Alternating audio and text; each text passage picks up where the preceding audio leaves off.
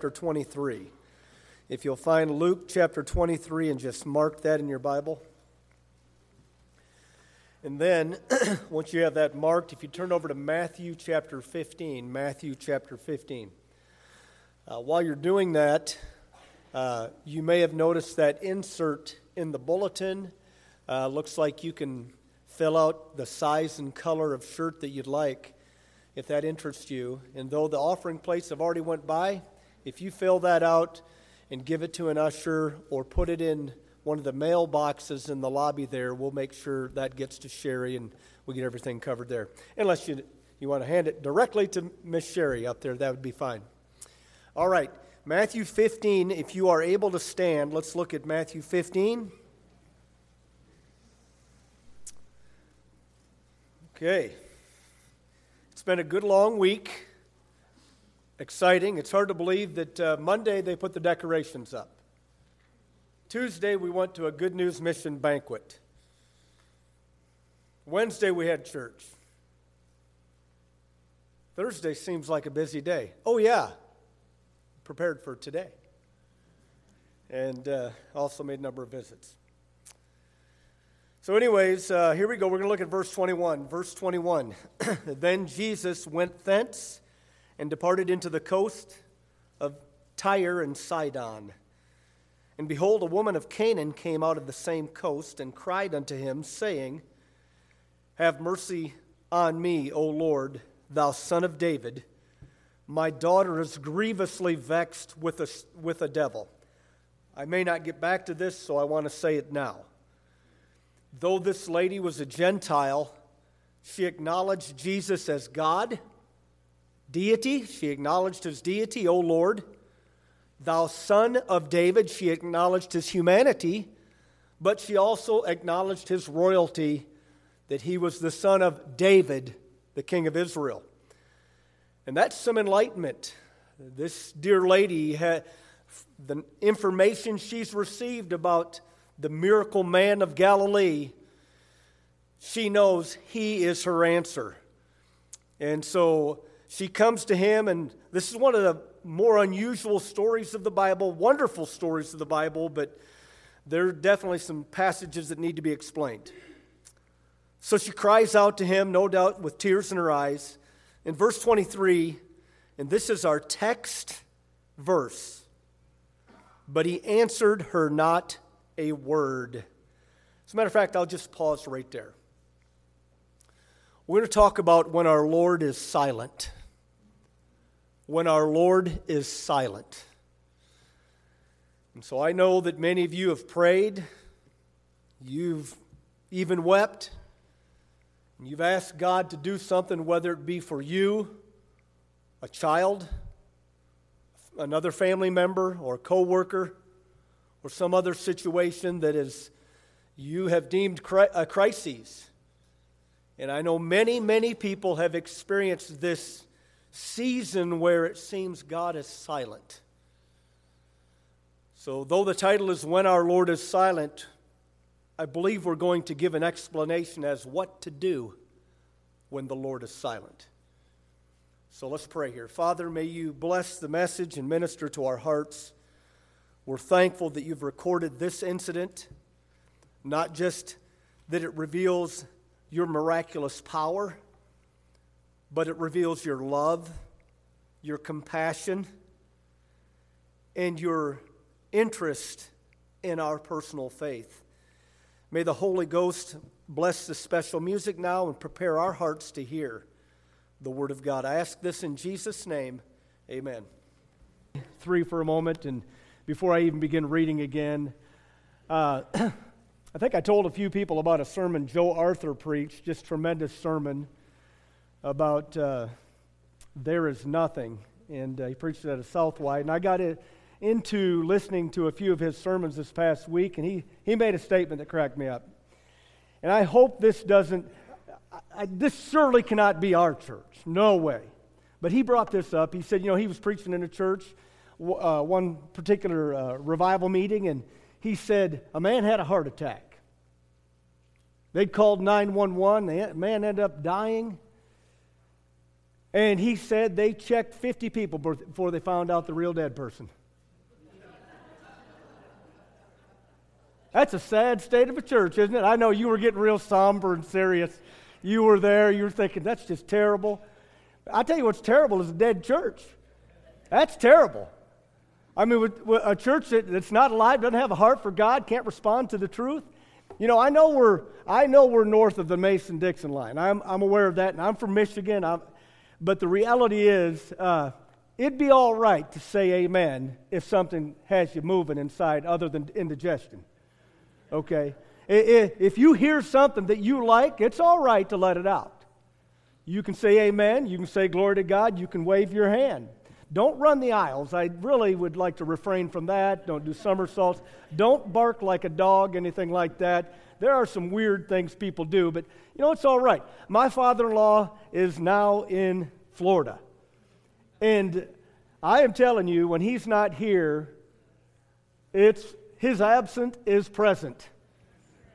And I'm like, oh, well, so, anyways, uh, we, we just need to uh, not get so worried about what everybody else around us is thinking. We really do. Let's have a little practice here, okay? Just a little practice. I, you're, get, you're getting ahead of me. That's all right. Uh, Tim Barnes would get ahead of me too, I'll tell you what. He marches to the beat of a different drum. So, but uh, when I used to do the junior church, I'd always start off, get up there, and I'd say, If you love Jesus, say amen. amen. All right, all right. And I, okay, I'm, I'm now in junior church mode, and I, I, would actually change it up a little bit, and I'd say, If you hate the devil, say yes. yes. That wasn't as loud as. That's kind of scary. I'm, I'm serious. I'm a little nervous there. If you hate the devil, say yes. yes. I, I know what. You got a little scared thinking if I say it too loud, he's going to come knocking on my door. Friend, let me just tell you what. If he's not knocking at your door, you're not where God wants you. Amen. That's the fact. Because anybody that's trying to live for God has that pesky rascal knocking at their door. If you love ice cream, say yes. yes. And then here's where I throw people up, and I know this, this is going to throw you off, but if you pick your nose and eat it, say no.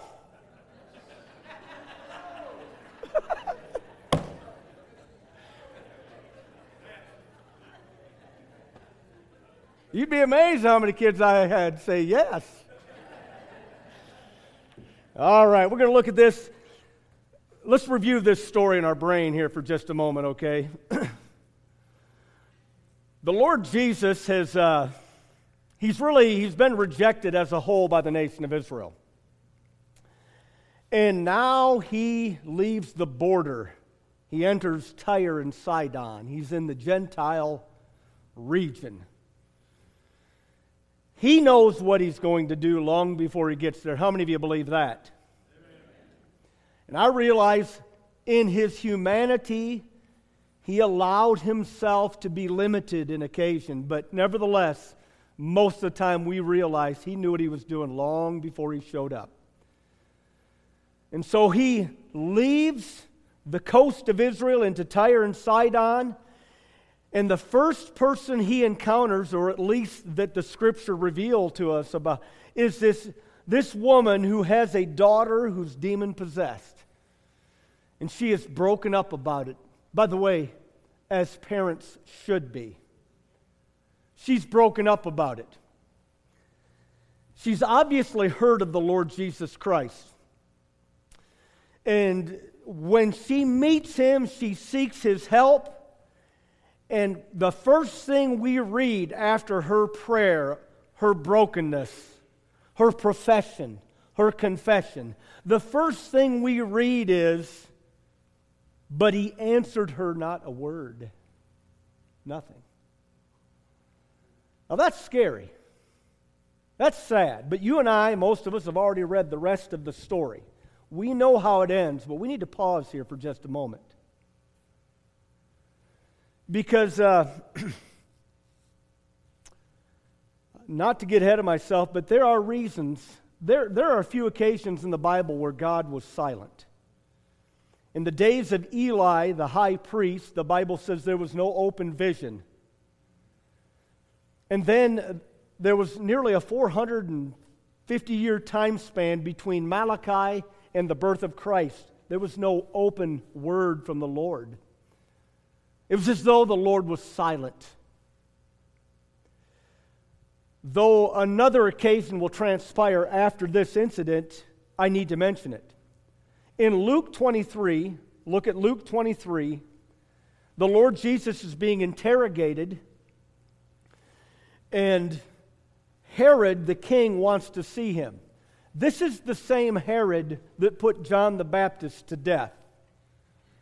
This is the same Herod that committed adultery, that heard the preaching of John the Baptist expose his sin and his adulterous, adulterous wife's sin.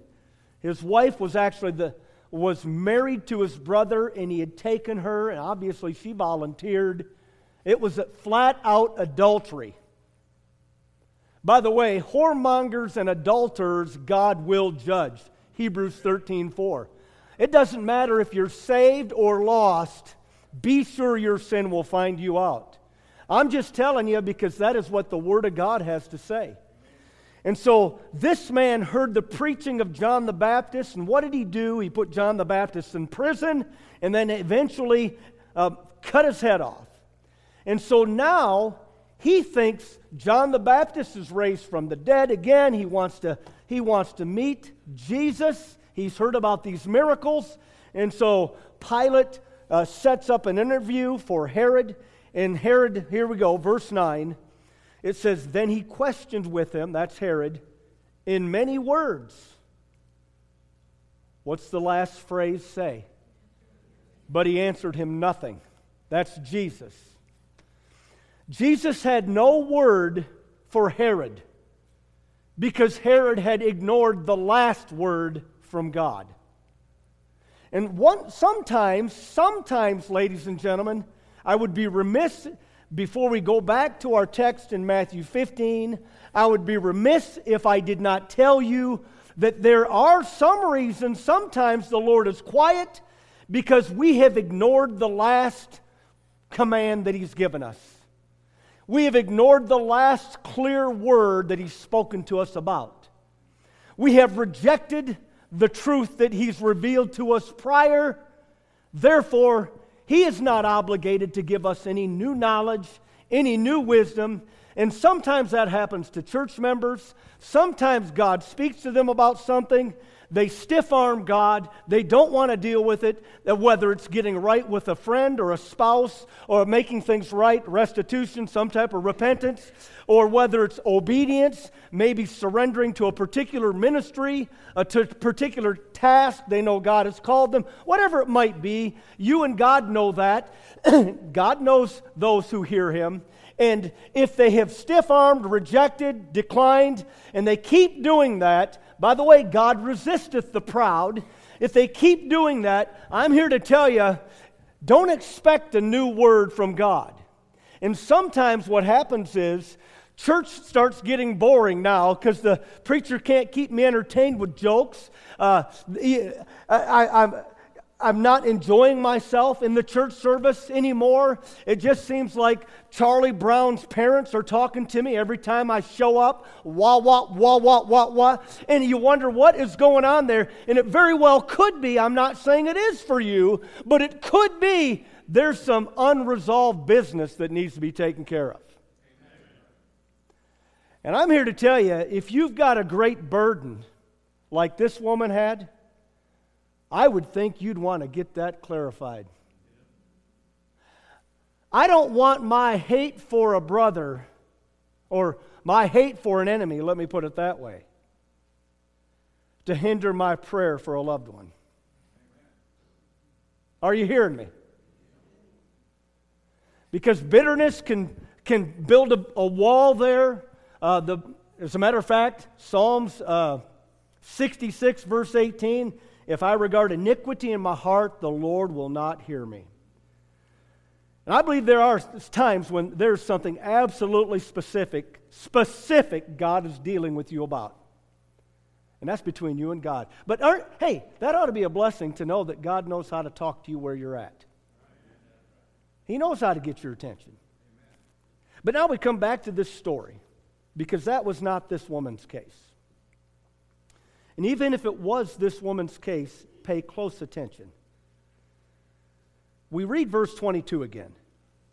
And behold, a woman of Canaan came out of the same coast and cried unto him, saying, What did she say? Have what? Mercy. Mercy. You know what she was saying? I don't want there to be anything between me and you. Hello? You see, nobody seeks mercy unless they know they need it. And guess, guess who the mercy seat is?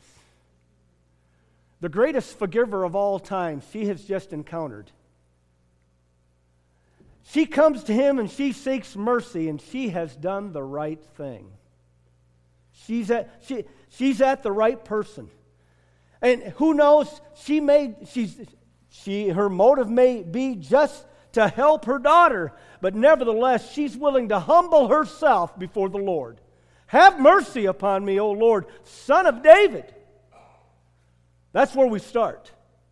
That's where we start. I want you to notice this. It says, But he answered her not a word. And so, in some of the new versions of the so called English Bible, it might read like this afterward. So she left bitter. So she quit going to church. So she quit witnessing for Christ. So she quit spending time in prayer. So she got mad at God and everybody that associated themselves with God because he answered, Is that what your Bible says? That's not what it says. But you know, I, I know people like that. I know people like that. Because God doesn't do for them what they want when they want it. Eh, eh, eh, they give up on God and they even get mad at God. Well, that's kind of foolish. That's like the flea getting upset at the dog. No, that's uh no no no no. She did not do that. She didn't get angry. She didn't give up. She didn't throw in the towel. She didn't call him names. Oh no no no no. As a matter of fact, she did something else. What do you do when our Lord is silent? Well, you obviously need to humble yourself. Hello. But we read on in verse 23, it says, And his disciples came and besought him, saying, Send her away, for she crieth after us. Now that tells me something. now, one commentator I read said, and I'm like, this guy, you can't trust all those commentators. I'm going to tell you that right now. I mean, you just can't. They're humans just like you and I. This one fellow said, uh, this reveals the pride of these disciples. She was not crying to them, she was crying to him. And I'm like, I can see it. I can see, for instance, she cries to Jesus. He's not listening, so he's going to cry to the disciples. How many of you have kids? Hello. Hey, Dad, can I do this? Hey, Dad, can I have this? Dad says, No, not right now. And so what do they do? They slip on over to mom. And they don't even tell mom that they talk to dad. And that's how kids divide homes, I'm telling you right now. No.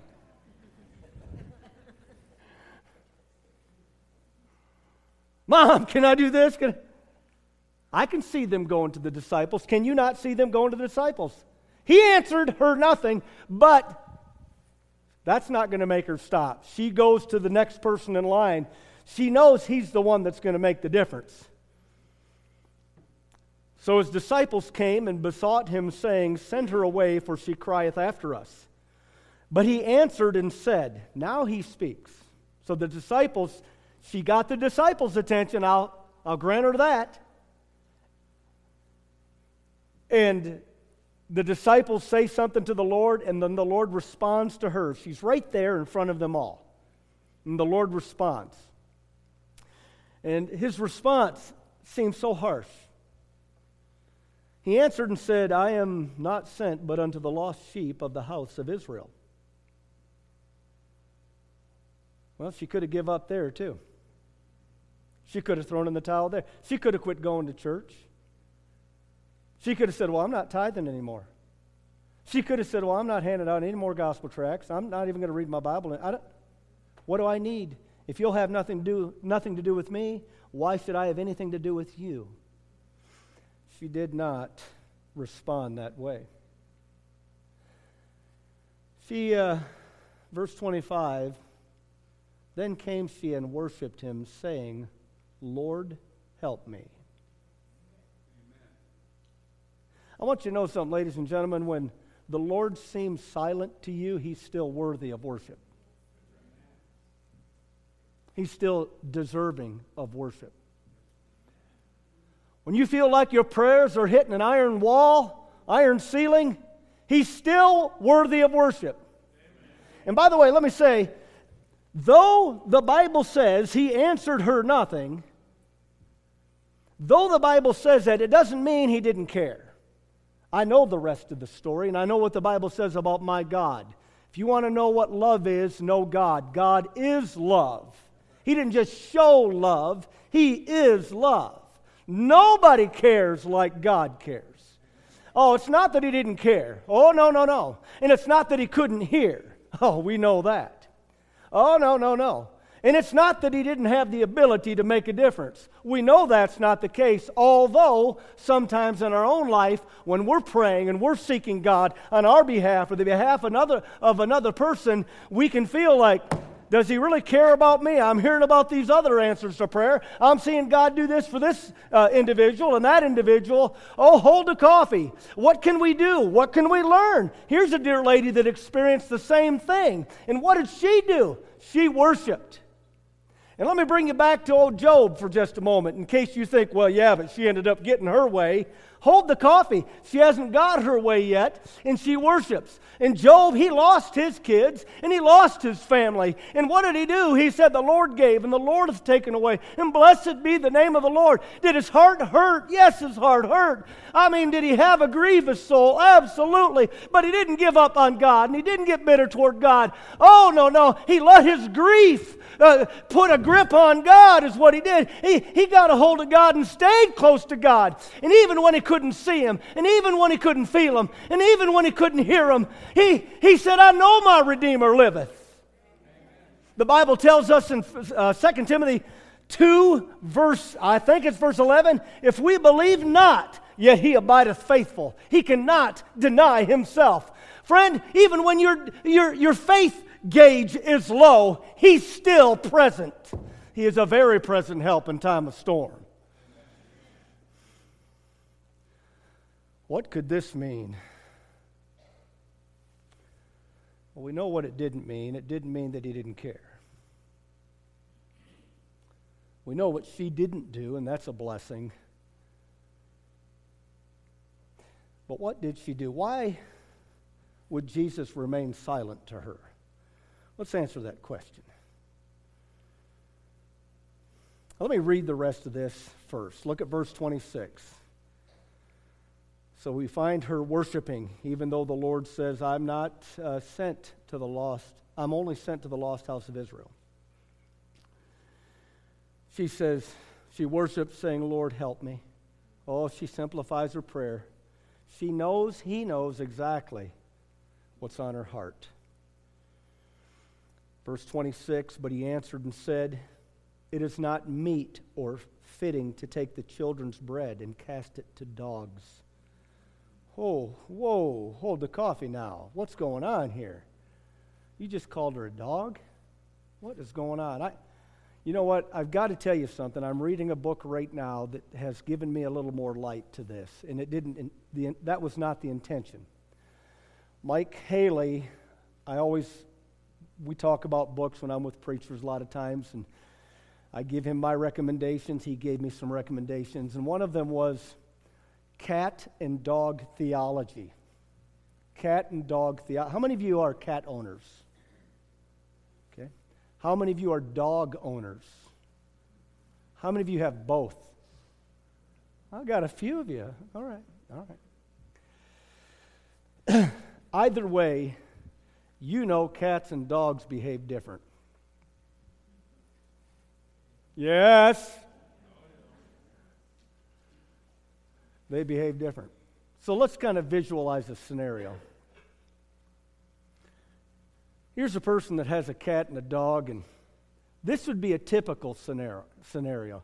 If you're an exception to the rule, please don't blurt it out, but this is a typical scenario. You pull into the drive after a long day's work, and the dog comes wagging his tail. And he's all over you. How many of you dog owners have a dog like that? He is the first to greet you, unless he's an old codger and can't move anymore. He's got that tail, he's got slobber ready to slap on you right now. He wants to run his nasty tongue across your face, which I forbid. But man, he just wants you to know you're the greatest. You hear me? Now, wait a minute. This dog wants you to know you mean something to him. That's what the dog does. And then you got the cat.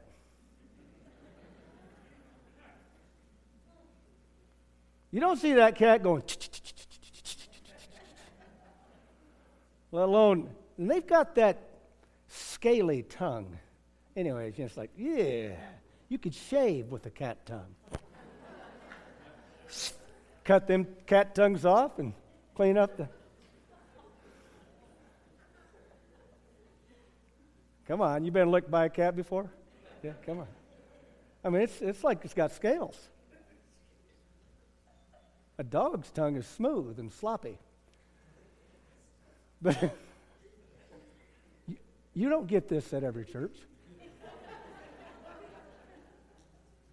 so the owner of the cat comes home, or the owner of both, and the dog has made his presence known, and he goes in there, he sees the cat on the window sill.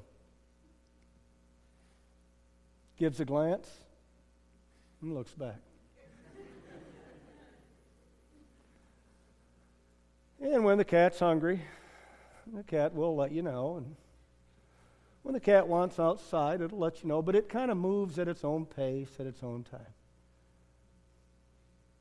Now, they both have the same master. We won't knock that. But one looks at the master different than the other. Y'all hear me?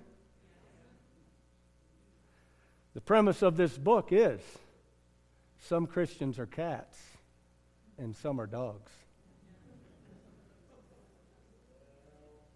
Y'all hearing me? Come on now. And we have the same master, but we look at the master different. And now, when I read this passage after inadvertently reading this book, I say to myself, the Lord says to her, It's not fit to give uh, the bread to, let me read it again so I quote it correctly. It's not meet to take the children's bread and cast it to dogs. And she said, Truth, Lord. Yet the dogs eat of the crumbs which fall from their master's table. She's saying, I've been wagging my tail. I've been waiting for your presence. You mean something to me, Lord, Son of David. And I don't care what the crowd thinks, just like that woman who brought in that alabaster box and broke up the dinner party. I don't care what the crowd thinks. I need you, and I'm here to break up the crowd to get to you. And I fall on my face, worship, falling on her face in front of them all, no doubt with tears in her eyes. And she gets the silent treatment. But she keeps on calling out. And the disciples say to her, The Lord, you need to get rid of this woman. And the Lord says, Lady, I'm not here to give the uh, bread of the children of Israel to dogs. And she said, But you're my master. If I'm your dog, you're my master. Now, wait a minute, before you get on that comment and say, boy, that just seems so harsh, hold the coffee. Uh, Praying Hyde, William Hyde, here's a book. He's got a biography about his prayer life. It's incredible.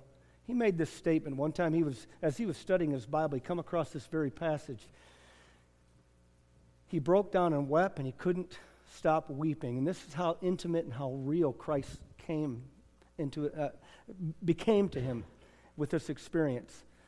And man, I, I just, I got to ask God to forgive me of my callousness, my apathy at times, my hard heart. I know you don't have that problem, but I got to ask God to keep me soft and keep me sensitive because the cares of this world, they do. They can, they can divert my attention and get my mind on things that I don't, I mean, it may not be bad, but I mean, it can, it can overrule that affection for the Lord. Does anybody know what I'm talking about? And so, anyways, Praying Hyde said this. He'd come across that passage, and as he come across that passage, he had been meditating upon the substitutionary death of Jesus Christ and how Jesus became sin for us, he who knew no sin. And in order for him to substitute, he had to, he had to vicariously acknowledge and feel the sin and the wickedness of every person in the room. And this particular occasion, as he read that, though he calls her a dog, the reality was he was willing to become a dog to redeem her soul. He too became a servant unto death. And that gripped his soul. So, though the Lord calls her that, it wasn't as though he wasn't willing to identify with her. Because the Lord Jesus identified with all of us in our weaknesses and in our sin through the cross. He never sinned. Hear me clearly. He never sinned. But he had to identify with that as he was nailed to the cross and crucified. You say, when did it happen? When he said, My God, my God, why hast thou forsaken me? Well, why would he say that? Because he was identifying and feeling the sin of all humanity, the guilt and the consequence, paying the price. And while that was on him, the Father had to turn. Now, why would he remain silent as we consider this? We know that she gets her prayer answered. Well, I would say, first of all, that the greatness of her faith would be manifest. Did I, did I finish reading? I don't think I finished reading. Look at verse 27. She said, Truth, Lord, yet the dogs eat of the crumbs which fall from the ma- their master's table. Then Jesus answered and said unto her, O woman, great is thy faith, be it unto thee even as thou wilt. And her daughter was made whole from that very hour.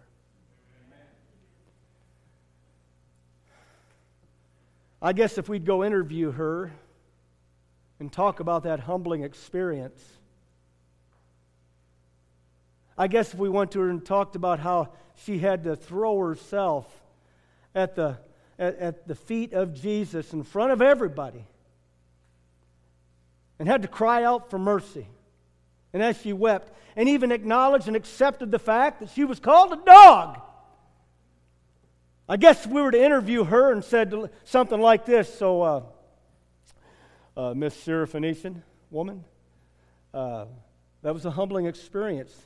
Do you think it was really worth it?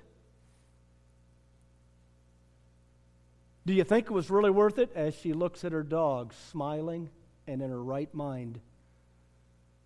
Absolutely. Absolutely. I'd do it all again. Her faith, Jesus wanted to magnify her faith, and I believe he wanted to do it right in the face of those disciples who had traveled with him for some three years. And this dear lady, she'd only heard of him and spends a, just a little bit of time with him. And Jesus says, Woman, great is your faith. Yet, how often did we hear the Lord Jesus say to his disciples, O ye of little faith? Oh, yeah. The Lord always puts great faith up against little faith to teach little faith some things.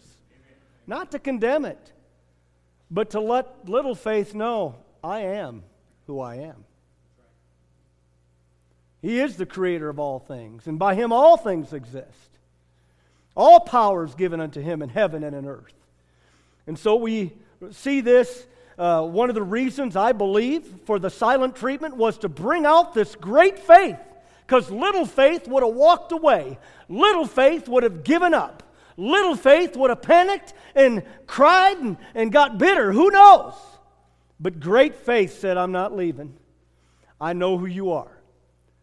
Another reason I believe was that others would be encouraged to persevere.